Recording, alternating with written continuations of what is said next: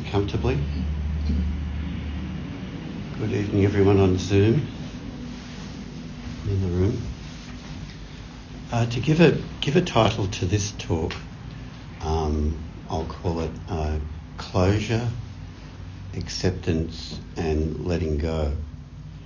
Um, as you may remember from um, a couple of weeks ago, I mentioned that my um, my brother died, and um, it's a very unusual coincidence um, has happened since then because um, one of my old clients from many years ago, maybe five years ago, um, recently contacted me, and lo and behold, her brother just died a few weeks ago as well.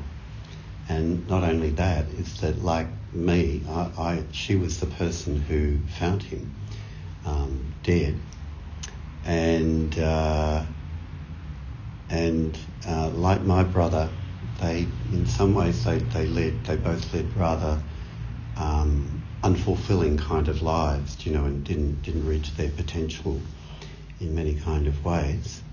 And she's also a Buddhist. So there's a lot of there's an extraordinary connection there.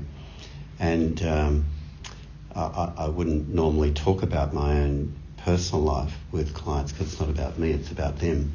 But it seemed very appropriate to, to share that with her so that she would understand that I have experienced, you know, something very similar to what she has gone through, which I think, you know, she appreciated it.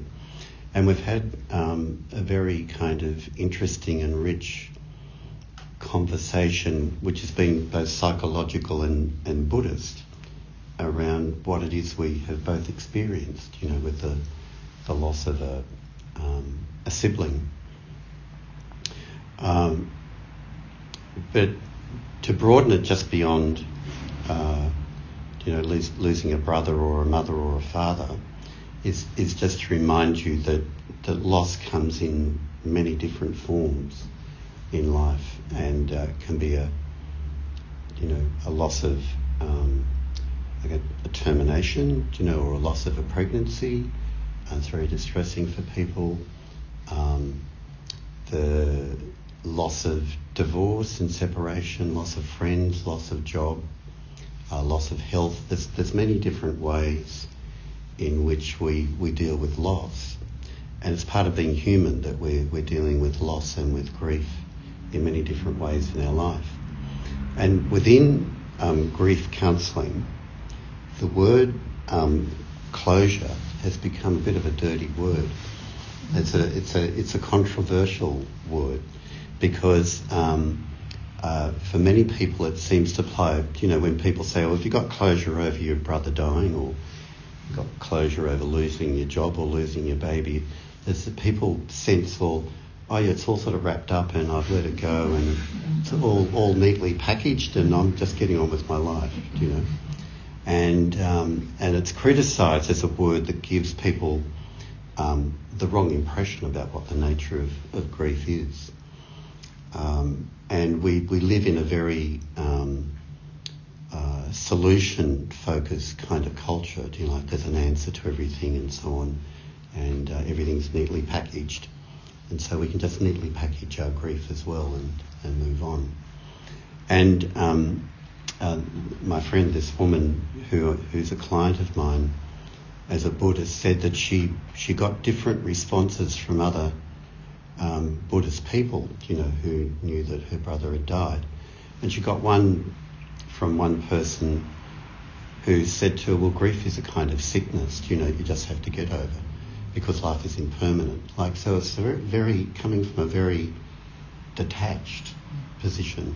We have talked about the difference between non-attachment and detachment. It's coming from a very detached place. You know, it's like, well, just get over it kind of thing, you know, because life is impermanent. Just accept impermanence and everything will be fine. Um, but other people um, responded to her um, much more empathically. And so the idea that there's closure, like, you know, that say, you know, you've got a, a missing relative, and might have come to grief or murdered or whatever, and, and they found find the body and everything. Everyone says, "Oh, you'll find closure now because you found the body." Um, it doesn't doesn't happen like that. And so, what what the nature of grieving is as part of the human experience, and my understanding of it from from my perspective, is that you don't ever really resolve grief um, because the sadness and that loss just becomes part of the the narrative of what your life is. It's just part of your experience and it flavours that experience. Um, but what I think does happen um, in dealing with grief and loss, there's not a sense of closure in that you've just neatly wrapped it up and you move on. But you, more importantly, you've integrated that experience into your life um, which is very, very different. So, so closure mean, seems to mean wrapping up, putting it away, and it's not there anymore. Whereas integrating it means that the, the feelings, the memories, the thoughts, the empathy, the connection, the love that was associated with that person, you know, or that organisation or whatever you might have had, it's there. And the nature of it is is that it often has a very um, what you could call ambiguous nature to it. It's not it's not clear cut. And the nature of relationships is not it's not usually clear cut of you just unconditionally love that person, you know, and now they're gone. Most relationships are a mixture of you know of love and a history of conflict or difficulty or whatever. And and that all the whole lot needs to be embraced. And in some sense, um, all, all grief has some kind of um, complexity to it. And so the nature of, of grieving is just to hold the complexity. Uh, that's where you get integration, where you hold two things together. You might have loved someone and then you find them really difficult as well. Right? Um, and all of that, everything's included, right? Rather than trying to compartmentalize.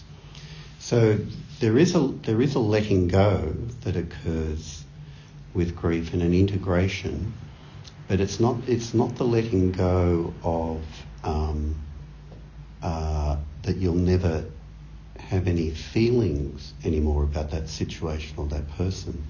That that's part of the nature of being human. And you, rem- you may remember um, uh, Thich Nhat Hanh's words from that um, sutra we recite, please call me by my true names. I can't remember the exact words, but my something about my joy, you know, is, is overflowing, and and my and my uh, my my suffering is like a river of tears, you know. So it, it's it's the nature of of life if we're if we've developed an empathic connection with everything um, that our, our life has a kind of joy to it, but it doesn't ignore and it doesn't lose an empathy for the experience of suffering that either we experience or other people experience in life. But it's but it's kind of like it's okay. You know, that's that's that's just the rich experience of being a human being. To segue a little bit about it into something a, a little bit different, but it's the same kind of point in a way. Um, and this was a story that Katie brought to my attention through reading a book recently by um, uh, Uchiyama, who was a, a, Zen teacher in Japan. And another coincidence that was Uchiyama's temple was the first temple I went to in Kyoto to do zazen. But he had already died um, by the time I was there. But as Katie pointed out to me in a book that he wrote, um, as a younger man, as a monk, um, he used to be very awkward about all of the rituals, you know, in a, in a temple, and he was very shy. So he would freeze up and he would get it wrong and he would forget what to do and he was very awkward and felt very embarrassed. And that was his experience as a monk. And um, through his maturing Zen practice, he just kind of came to this acceptance well, that's what I am. I'm a shy person who messes up the ritual, right? And forgets how to do it. That's who I am. That's my experience of me.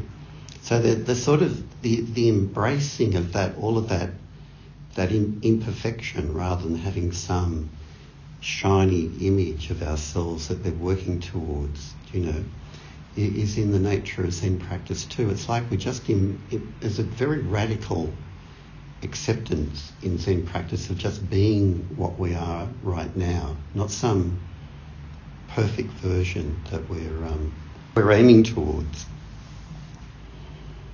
I had, I, guess I can relate to it because I had that same experience myself. I was I was extremely shy as a child and even as a, as a young man. And through my Zen practice, there, there came a point where I kind of went, oh, that, that's, that's just the way I am. And then there's some, there's some kind of release when that occurs. I also had a, another woman who saw me for counselling years ago where the man that she was in a relationship um, broke up with her, which she was very upset about. And he said the reason he broke up with her was because she was too shy. So she, so she came into counselling with the agenda of, well, how can I, how can I um, grow out of my shyness, you know, so that I'm, I can win him back or I can be more lovable or whatever. And, and often what happens as a counsellor is often you you first buy the, the client's agenda, you know, so you get a little bit caught up in wanting to change things for them. But then my Zen training kicked in, you know, and, and towards the end of the session, I said, there's another way of looking at this. Why don't you just accept that you're a shy person? Right? And so she did. And she went back to this guy, and, and instead of, you know, pleading to come back or whatever, she just, she said, I'm a shy person that's the way I am. You either like it or you, you either don't. Or, and if you don't, we're, we're incompatible, you know. And so she became perfectly okay with her, with her shyness, and um, it was a different different kind of outcome for her. So whether it's you know losing someone or losing something and going through grief, or whether it's losing some image of what we think we ought to be, and you come back into just the imperfection of the way things are at the moment, and they're they're a, they're a tangled mess, and they're they're not clean and tidy. Just turn up to that. Just be that. Life is busy.